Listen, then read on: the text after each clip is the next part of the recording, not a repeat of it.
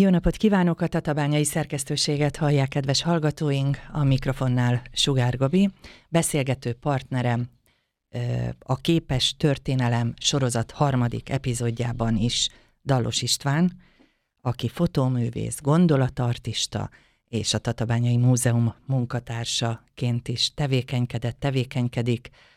Nagyon sok érdekes képpel érkezett hozzánk, és az elmúlt alkalommal eljutottunk egy különleges csoportkép kapcsán az 1800-as évek végéig, és most itt tartunk. Most mi következik, Pista? Milyen képet hoztál ma nekünk? Az előző képen is nagyon sok személy volt, ugye ők a bányászok, és azért, hogy mondtuk, hogy ebben az időszakban már 1890-ben 1290 volt az átlagos munkás létszám. Ugye azt jelentette, hogy 98-ban már hozzávetőlegesen a Alsógalla bányatelep néven működő lakótelep, ami az Ótelep. Ha itt régi tatabányaiak, a Vasút utca, a Vég István utca, ugye ezeknek más Szélkámán utca volt, tehát a háború előtt egész más nevük volt. Horthy Miklós utca. Szóval, hogy ez a terület.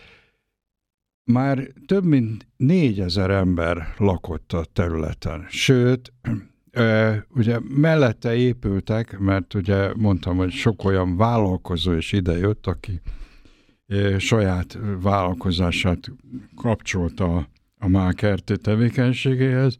Utkorjában valaki kérdezte, hogy hol voltak az első házak. Az erőmű mellett, ami volt pár hatajtós, most már talán csak egy vagy kettő maradt meg belőle. A régi erőműről beszélünk.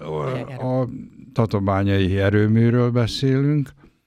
Ott volt Öreg utcának hívták, akkor Öreg utca, mert az volt az első utca.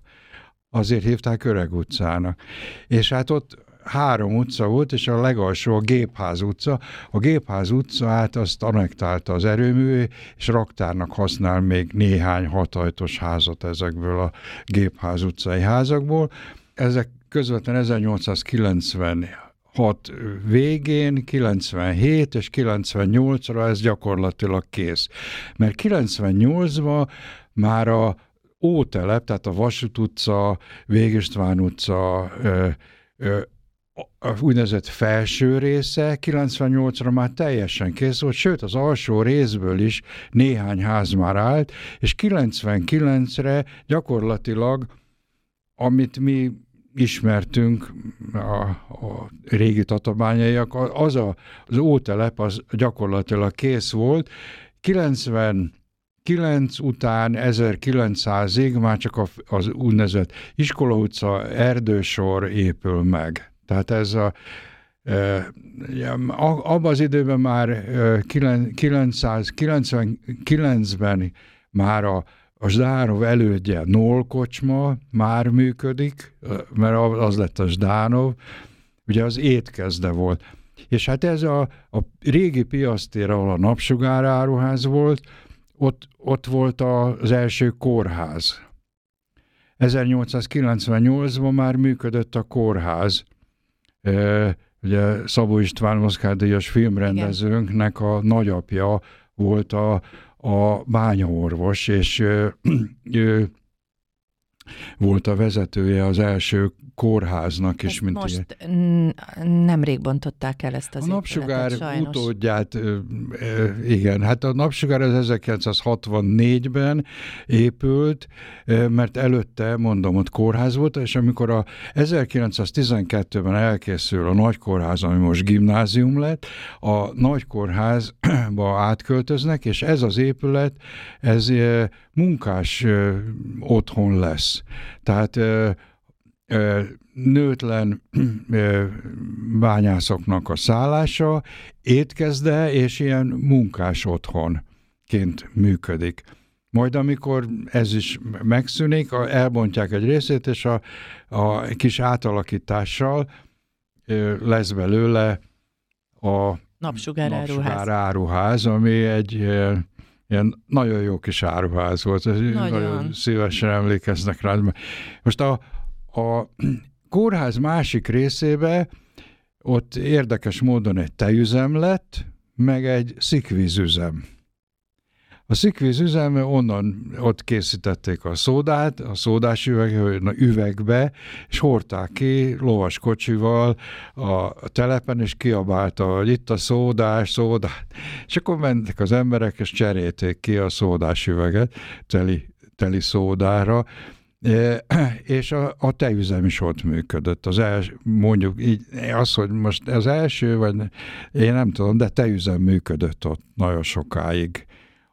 Az is majdnem azt lehet mondani, hogy a 70-es évekig, mert 60-valahányban, vagy mikor jött létre a tejüzem, ami aztán ugye kint ott most az ipari park felé megyünk, felé, ott jobb oldalt a kenyérgyár megvan, de a tejüzem már nem működik. Térjünk vissza a képre, szóval ez hogy kapcsolódik? Igen, na most hogy a lakótelep, megvan már a lakótelep. Megindulnak a közösség élet, a vallási élet, hogy indul meg. Ugye ennek az Öreg utcának, és ez a Gépház utca, és most írtam, mit teszem a Középső utcának a neve, végébe, keresztbe most is megvan egy épület, ami szervizként működik. Ott két ilyen nagyobb épület volt, azok voltak a nőtlen legényszállók. Így hívták, hogy legényszállók. És az egyik mondjuk most a Vöröskereszt van ott, a Vöröskereszt felé eső végét, tehát ami épület most is megvan, és most valami autószervizként működik, azt egy ökumenikus ilyen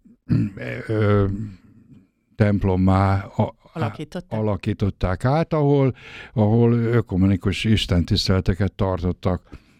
Erről van egy képeslap is, vagy több képeslap is van a múzeum tulajdonában, ahol a tatabányai illetőségű ír haza a rokonoknak, hogy mit tudom én, kedden evangélikusoknak van, szerdán mit tudom kiknek, én meg csütörtökönként szoktam kérni Isten áldását a munkámra. Tehát, hogy innen tudjuk, hogy ilyen megosztott ökumenikus istentiszteleteket tartottak, és a fényképeken is, más fényképeken is látszik, hogy egy kis harangtornyot is építettek ennek az épületnek a végébe. Egyébként későbbiek, amikor 1912-ben beindul a kórház, akkor itt nővérek látják el, tehát egyházi nővérek, hát ez a legjobb kérdés, látják el a szolgálatot a kórházba, azoknak volt ott a szállása. Tehát az nagyon sokáig, amíg ugye a háború után ezt felszámolják, és akkor ugye szélne keresztik a gyülekezetet, és a nővérek szanaszét szélednek. Van, aki Pestre kerül, van, aki... Ugye a Szabó István meséli, hogy az egyik nővér, aki az ő apja mellett volt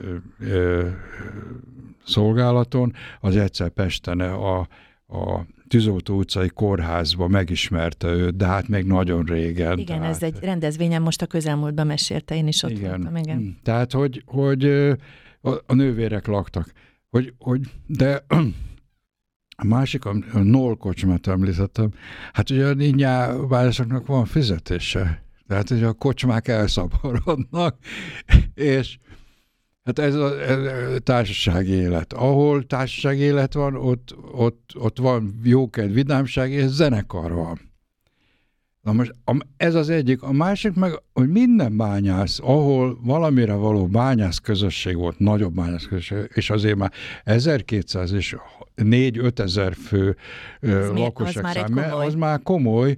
Tehát itt is megalakul 1898-ban a Mákerti támogatásával a bányász zenekar. És erről is van egy nagyon korai képeslap, ugye mérképeslap, hát ugye a fotónak van egy furcsa tulajdonsága, hogy megcsinálja az ember a képet, és a fotó egyik legfontosabb, hogy sokszorozódni akar. Tehát ez ma ugye csinál az ember mobiltelefonra képet, és így azt kérdezik, hogy megosztod, hogy ahogy mindenki láthassa. Hát azért csináltak képeslapot, ez az egyik, a másik igen, pedig üzlet. A képeslap volt a megosztás. Ez volt a képeslapon egyfajta megosztás, a korabeli megosztás, a másik meg üzlet. Tehát, hogy én vettem a fáradtságot, pénzt, energiát öltem abba, hogy csinálok egy képet, akkor ebből valami jöjjön és vissza, és akkor képeslapként forgalmazták ezeket. És hát ez a képeslap, amit most kezdetben tartasz, a tatabányai bányász-húvos zenekart mutatja. Ez az első. Első bányász-húvos zenekar, Riedl Vince karnagy vezetésével. Mert igen. Hogy a karnagy az külön kis fényképen rá lett téve erre a képeslapra, és hát ő volt nagyon sokáig a 20-as évek végéig, közepé, 27-28-ig ő volt a karnagya. Ő egy hát Csehországban szolgált katonazenészként, és úgy került ide Tatabányára, onnan hozták, onnan jelentkezett, gondolom a Mákertő felhívására. Értem, ezt erre lettem volna kíváncsi, hogy ő jelentkezett, vagy pedig őt megszólították? Valószínű, ha már ez ugye a levéltárban megkerestem az ő aktáját, mert ugye személyzeti aktája volt azoknak, akik bánya tisztek, illetve altisztek voltak, és egyéb fontos alkalmazottaknak személyzeti aktája volt, és ezek az akták az országos levéltárban megtalálhatók, és megkerestem az ő aktáját, hát igazából nem derül ki, hogy most ő jelentkezett, vagy hívták, szóval, de valószínű, hogy... De több mint 20 évig itt volt. Hát több mint 20 évig, tehát 98-ban már ő itt van. Annyit azért szeretnék elmondani a hallgatóknak, hogy el tudják képzelni, egy épület előtt áll a zenekar, ez durván olyan 20 fős rezes banda, mindenféle hangszerekkel, nagyon snájdik fiatal emberek. Nekem rögtön az jutott eszembe, hogy most ránézek, hogy egyrészt egyenruhájuk van már, tehát ez nyilvánvaló, hogy valakinek fontos volt, hogy a küllemük is egységes megjelenést váltson ki azokból, akik nézik őket. Másrészt szinte mindenki bajuszos. Úgy látszik, ez is feltétel volt. Ezt most csak úgy zárójelre se jegyzem meg. És akkor látjuk rajta valóban, hogy képeslapszerű, utánnyomás tilos, az van az egyik oldalon, rajta van, hogy Tatai Bányászat Zenekara, Fgalla, Tatai Bányászat Zenekara, Fgalla, és hát sajnos sokat felejtettem a sváb-német tudásom, sajnos már odébb, de minthogyha itt nem magyarul írtak volna kézzel, ugye? Németül van. Németül. A Sonntag von, azt ki tudom teljesen jól olvasni, tehát, hogy tényleg valaki üzent valakinek. Na, erről mit tudunk? Hol áll ez a rezes banda, és mi az, ami kinek küldhette ezt a képeslapot? Hogy került ez a képeslap? Hát az, hogy került, azt a múzeumban kéne kutatgatni, de ugye általában az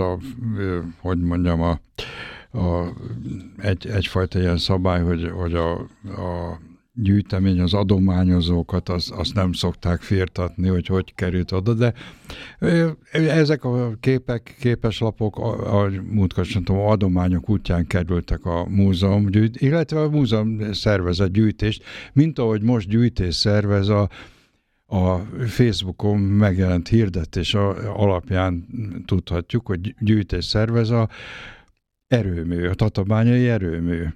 Ez rendkívül jó ötlet, mert igen, lehet, hogy otthon valamelyik sufniba, fiókba. Valakinek van valamilyen régi fényképe, ami sejti, hogy az erőmű, de már a rokoni kapcsolat valahol elveszett, és hát úgy kerülnek ezek a képek, és nagyobb részt a múzeum, illetve egyéb gyűjtői körbe. Na, szóval múzeumban van ez a kép. Az Öreg utca és a Gépház, ez a Középső utca, a Zenész utca volt. Hát, itt vannak a zenészek, de igen. De miért? Azért, mert ott lakott Riedl Vince. Ott lakott Riedl Vince, és ott volt a próbaterem is. És ez hát a próbaterem? Ez az épület, ahol állnak, ez egy altiszti ház, és az altiszti házban próbáltak. Nagyon jó. Ott próbáltak. Vagy az udvaron, hát azért mondjuk, hogy megnézve, ez egy 30 fős rezes banda, szóval azért neki kellett hely, azt gondolom, ahhoz, hely, hogy tudjanak próbálni. Tehát ez, és ugye Riedl Vince a Mákerti alkalmazása volt, mázsamester volt. Ezt akartam még kérdezni. Az ótelepi osztályzón, tehát a tatabányai osztályzón volt mázsamester. Ezt akartam tőled kérdezni, hogy egyenruhába, egységes megjelenéssel, hangszerekkel, gondolom a hangszerek megvételébe is valamilyen módon a Mákerté a rezes banda mögé állt, de hogy ezek az emberek dolgoztak egyébként x órába a bányába, és a szabadidejük terhére hát, zenéltek? Nagy többsége nem a bányába dolgozott, tehát én most konkrétan nem tudom, de hogy volt-e közöttük olyan, aki ténylegesen bányába dolgozott, de valahol van egy leírat, amivel volt, hogy igen, 2-3 tagom, de a többség az a külszínen. Tehát vagy tisztviselő volt, irodában volt írnok, vagy a mázsamester volt, ugye a karnagyuk, vagy egyéb területen dolgozott, de a bánya alkalmazásában voltak. Tehát tulajdonképpen ezt a zenekart a bánya hozta létre, és azt is, hogyha egy kicsit az ember elkezd kutatni utána, csak hát rengeteg idő följárni Pestre az országos levéltárba, kikérni az anyagokat, és akkor megnézni. Tehát, hogy föl lehetne deríteni, hogy a zenekar tagjait honnan hívták, honnan hozták. Tehát van a múzeum tulajdonában egy fényképe szaxofonosról, az is az korai, nagyon korai időkről, és ugye ott a fényképészt tudjuk, hogy ki. A fényképészt tudjuk ki, és a fényképész az egyik bányamester felesége, akitől a Stingliné vette át az üzletet, akinél tanuló volt Felsőgallán. És valószínű, ez is azért úgy szól, hogy Felsőgalla, mert az akkori bányatelepet, tehát 1902-ben jelenik meg Tatabánya név, az akkori bányatelepet vagy Alsógalla bányatelepnek, vagy Felsőgalla bányatelepnek nevezték, kinek mi volt szimpatikusabb.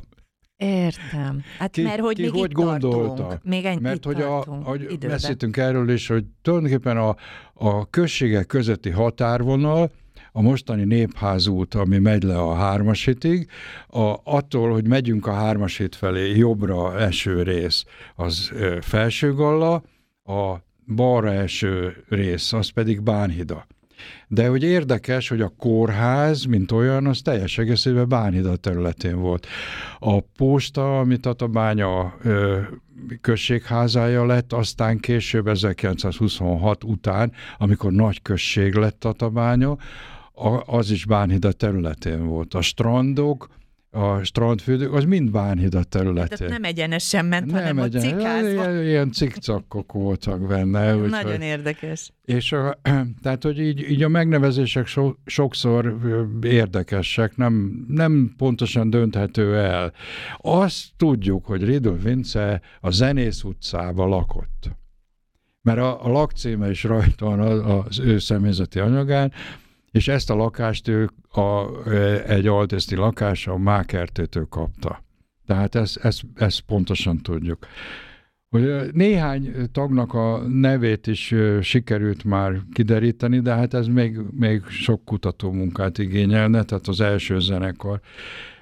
És ugye a Mákerté feladatul adta nekik, hogy mindenféle ünnepségen, temetéseken, egyéb ünnepségeken, ami voltak ilyen állami ünnepségek, pünköst, húsvét, nekik zenéni kellett.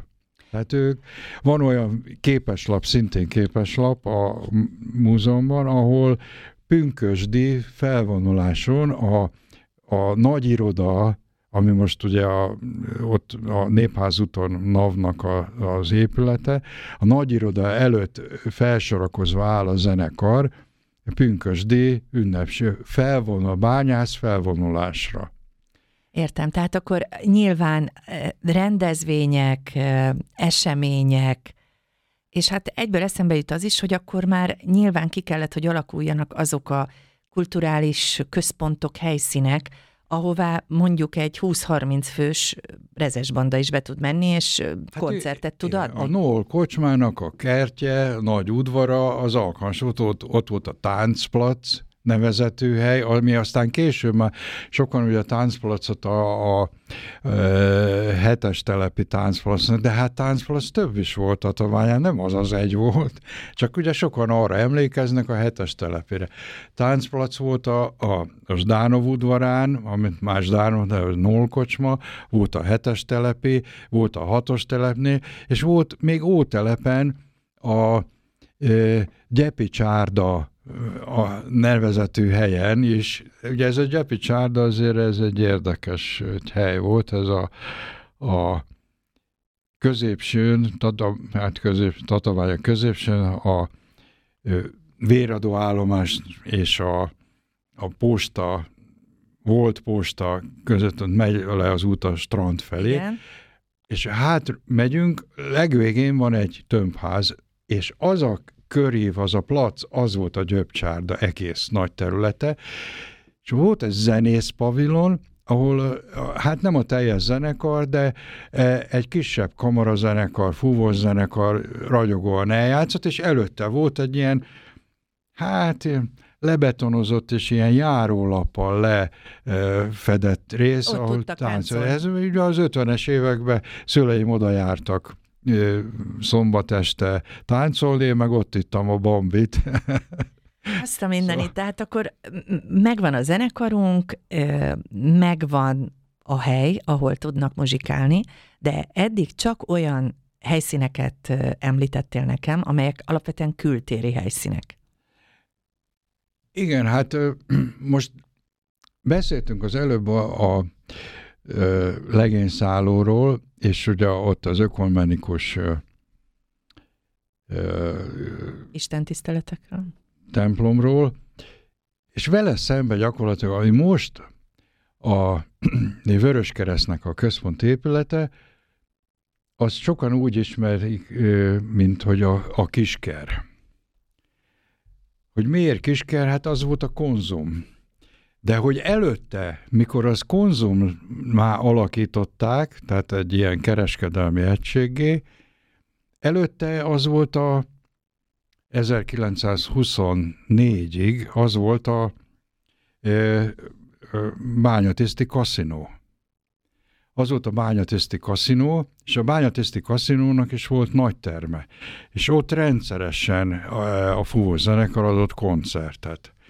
Ezt is tudjuk mindenféle leíratokból. Hát sajnos meghívók nem, valaki mondta, hogy ő látott valahol, de én nem láttam, ő nem is emlékszem erre, hogy ilyen báli meghívó van, de az már a 24 utáni, amikor a tulipános háznak nevezett új tiszti kaszinóban bárra invitálják a tagokat, de ugye itt a nagy terem, ami aztán a ifjúkorom a 70-es években működő Kisker klub vagy buli hely, ez a Radics Béla is ott lépett fel, meg ugye az És, meg a Cső, először a Cső zenekar, aztán az És zenekarnak a buli helye volt. Tehát akkor az jó sokáig megmaradt azért hát az buli helynek. Az a nagy terem, elég nagy terem, és alatta volt a Konzum, amit 1898 után egy hozzáépítéssel hoztak létre. És akkor ez egy nagy épületkomplexum volt, mert hogy jövünk a vasút felől, rögtön ott volt az óvoda, ami most ugye nem is tudom, ilyen középiskola, gázként üzemel. Mikes Kelemen van most. Mikes Kelemen, de előtte ugye a közgáz volt. Az volt régen az óvoda. És jövünk tovább, kanyarodunk föl a Posta utca, azért lett Posta utca, mert 1902-ben, amikor Tatabánya község lett, akkor kapott postát, önálló postát, és az első posta ott volt, az épület még most is megvan, hát mondjuk így, hogy Szenes-Sofni majdnem. Ott volt a posta, még gyerekkoromban is oda jártam nagyjámnak a átvenni a leveleit. Föladni. Pestre a Katónéninek, a unoka nővérének, és akkor mindig leveleztek öreg lányok. És jövünk, ott volt az iskola, ami most is iskola, ugye ez most a Mikes Kelemen iskola, és akkor utána följebb volt a tisztikaszinó, amihez mondom 98-ban hozzáépítenek, és így lesz abból a Konzum, és lenne a mélyebben hogy ment az út, utca, ez a Gépház utca, ott volt az Altiszti kaszinó, ami Schajer vendéglő volt az aljába. Ugye Schajer ezeket a Mákertő építette, és akkor vendéglősöknek, vállalkozóknak kiadták. És ez azért kapta a Schajer nevet, mert a Schajer nevezetű vendéglő volt a egyik bérlője. Hogy ki volt az első, meg a második, azért még egy kutatást tárgyalt, és a kollégával azon mesterkedtünk, hogy össze kéne írni már a tatabányai kocsmák történetét. Pontosan ez ilyen közéleti dolgok, és akkor talán közelebb jutnánk ahhoz, hogy hol mi zajlott pontosan, mert hogy még amatőr színjátszó társulat is működött az Altiszti klubban, ami ott volt, ez a Schajer fölött. A Schajer fölött aztán sokáig sportklubok voltak. Ott volt az 50-es, 60-as években a birkózó szakosztály, az ökölvívó szakosztály többek között. És ahhoz, hogy az 1950-es, 60-as években odáig eljusson, ahhoz már az 1900-as évek elején elkezdődtek ezek a fajta civil és sport és kulturális... Hogyne, hát ugye ott egyrészt ugye nőtlen altiszteknek, vagy igen, maradjunk ennél a megfordulás altiszteknek a szállása volt, a Schajer az egy vendéglő volt, tehát ott étkeztek is, és voltak közösségi termek. Nagy termek. Hát asztali tenisz szakosztály működött, még a generál asztali tenisz szakosztálya működött még a 80-as években ott. És hát ott versenyt rendeztek. Hát elfért 3-4 asztali tenisz asztal elfért a terembe. Olyan nagy terem volt ott. Tehát most elsoroltál jobban mondva több olyan helyszínt, ahol Kült téren zenélhetett ez a rezes banda.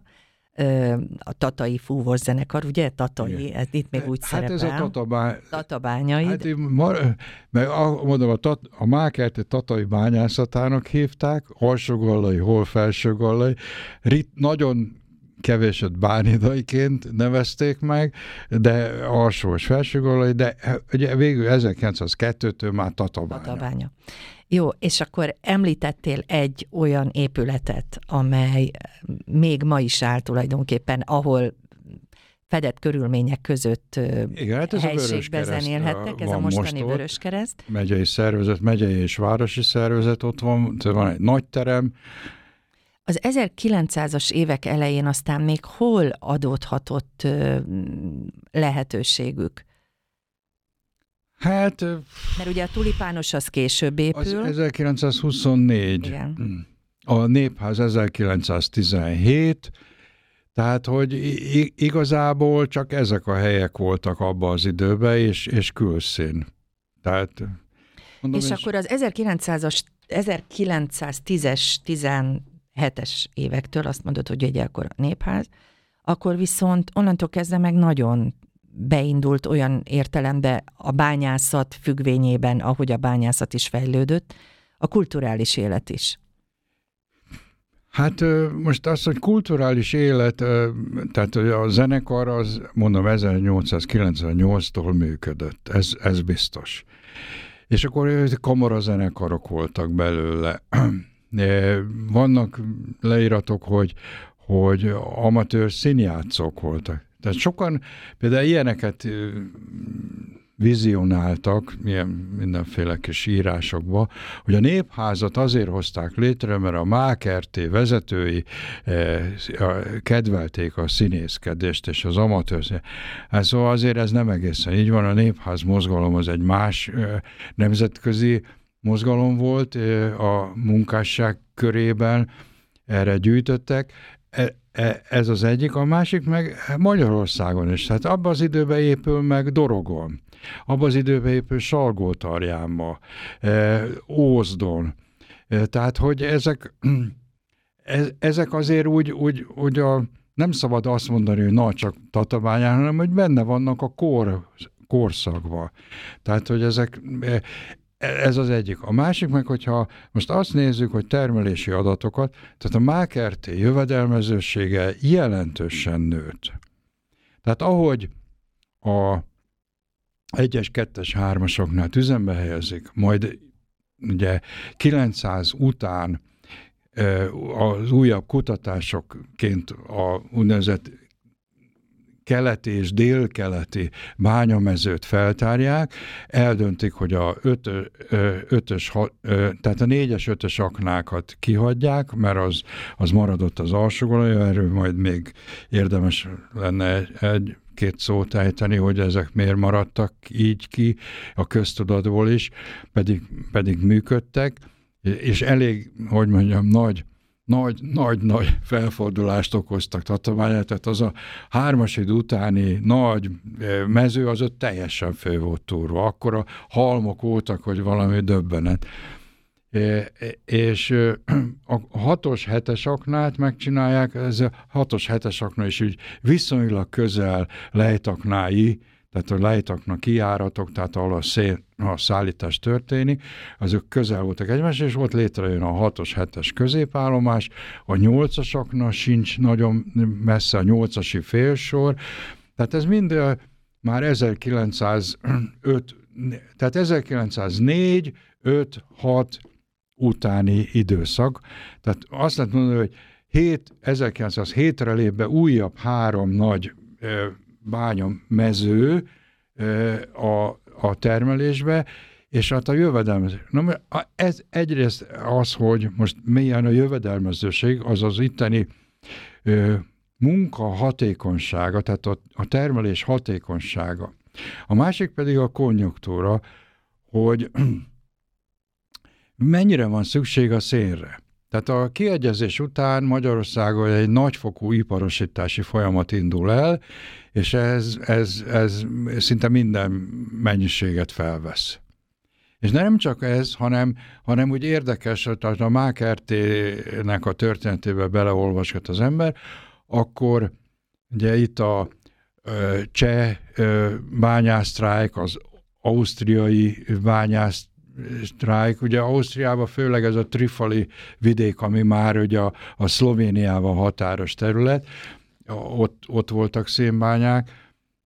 Tehát ezek a bányasztrájkok, és a tatabányai okozzák azt, hogy máshonnan kénytelenek szenet beszerezni, mert ugye a cseh iparnak is szüksége van, az osztrák iparnak is szüksége van, és ez még monarchiás időszak, tehát hogy nincsenek védővámok, amik aztán később már jelentősen módosítják a kereskedés lehetőségeit.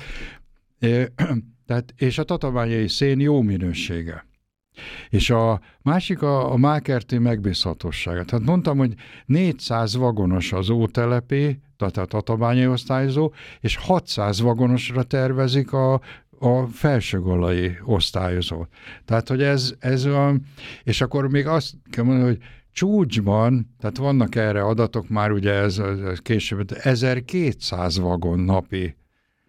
Óriási, azért az úgy vagonban is rengeteg, igen, úgy belegondolni, igen, hogy mennyi ment el innen. Meg hogyha ez az 1200 elhangzik, hogy mondjuk napi, igen, 1200 vagon, hogy igen, mennyi ember kellett ahhoz, hogy igen, ezt csak feldolgozzam. Azért ugye, az ember ugye összevett dolgokat, és akkor mondja, hogy 1200 vagon, hogy a napi termelés hát 600 és 800 vagon között volt. Tehát itt valószínű, hogy valamilyen tartalékok bevetése is volt a történetben, hogy csúcseredményeket tudjunk fölmutatni, de...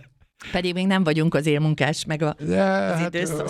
Ez pont az az időszak, amikor ugye 300 vagon alá esik a széntermelés 45 után, és a cél az, hogy a 400-at elérjék. Majd a 400 után a 600-at tűzik ki, és hát sikerül is, de aztán visszaesik a termelés. Ugye, mert ugye a bányászat nem olyan dolog, hogy most akkor fejtek, ott előre kell gondolkodni, szénmezőt feltárni, az azt jelenti, hogy lent vágatokat építeni, kiépíteni a szállítást hozzá, mindent megcsinálni, és akkor lehet szenet termelni.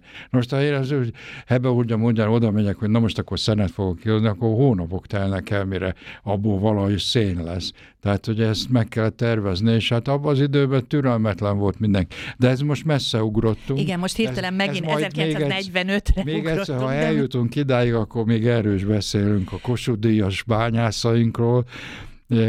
De ugye, hogy itt a közéletnek gyakorlatilag mondjuk így a tisztikaszinó, de hát ugye a tisztikaszinó egy más szint, a ökumenikus templom volt a központja, az iskolákban úgynevezett olvasóköröket szerveznek, tehát ez a korszaknak is egy jellemzője volt, hogy egyrésztről az általános írás-olvasás következtében, hogy műveltebbek legyenek az emberek, olvasóköröket szerveznek, és hát a zenekar. Tehát, hogy ilyen, és hát azért belegondolok, én ifjabb koromban is, a hatajtósban, hát nagyon sok ember zenét, harmonikázott, szájharmonikázott, ragyogóan énekeltek, és nagyon sokan játszottak valamilyen hangszeren, trombitán, pozánon, szaxofonon. Hát attól függetlenül, vagy fuvolá, attól függetlenül nem játszottak a bányász zenekarban, mert azért a bányász zenekarba bekerülni nagyon nagy rang volt. Igen. Abban az időben is, meg aztán később is nagy rang volt. Ugye, hát az én ifjú koromban Magyar Józsi bácsi volt a karnagy a zenekarnál. Hát igen, csak emlékszem, hogy milyen zenészek, a Musioszki Jani bácsi volt, a villanyszerelő volt a szállítási üzemeknél, ő volt fuvolás, első fuvolás. Hát az öreg az kemény volt. Igen, hát az biztos, hogy a nehéz munka mellett egy felüdülés volt, hogyha... Ja. Egy kicsikét közösen tudtak kikapcsolódni, és nem csak a rangos zenekarban, hanem adott esetben baráti társaságok is. Úgyhogy érthető volt, hogyha ezzel is foglalkoztak. Igen, és hát a különböző hely, csak ugye kocsmákat mondtam, és kórusok, például a Tatabányán, csak így hirtelen kapásból elkezdenek számolni, 6 különböző kórus volt. Volt a felsőgallai iparosok kórusa, a felsőgallai altisztek kórusa, a tatabányai altisztek kórusa, és akkor volt a nagy vegyes kórusnak nevezett tatabányai kórus, és kórus fesztiválokra jártak már abban az időben, tehát a 30-as években is kórus fesztiválok voltak, ahol a kórusokat minősítették, ahol aztán mindenféle minősítéseket kaptak, és ezek alapján hívták meg őket fellépni. De ugye, és ilyen kórus fesztivál volt 1930-valahányban a Népház melletti ligetben, amit akkor Rélin Konrad ligetnek hívtak, és hát ebbe a Rélin Konrad ligetbe a gőzfürdő mellett a nagy pavilon, és ott léptek fel a kórusok. A zenekarnak pedig építettek egy pódiumot a víz fölé.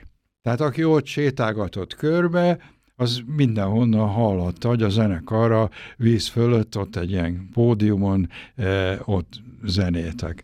És ez a pódium nagyon sokáig megvolt, és vasárnaponként ott felléptek. Hát nem a teljes zenekar, hanem kisebb zenekarok, és a többi. Tehát, hogy, de ez egy ilyen fontos pont volt Tatabányán abban az időben, ami aztán úgy hagyományként megmaradt az 50-es, még talán a 60-as évek elején, aztán utána már sajnos eltűnt. És újra kellett gondolni. Én most azt gondolnám, hogy húzzunk meg megint egy vékony vonalat, mert tudjuk ezt majd még folytatni. A nehéz szénporos témák mellett most egy kicsit könnyedebb témáról beszéltünk, a város és a bányászat és az ahhoz kapcsolódó kulturális életről. Úgyhogy nagyon szépen köszönjük, hogy itt voltak velünk, kedves hallgatóink, a Képes Történelem című műsorunkat hallhatták. Dallos István volt a vendégem.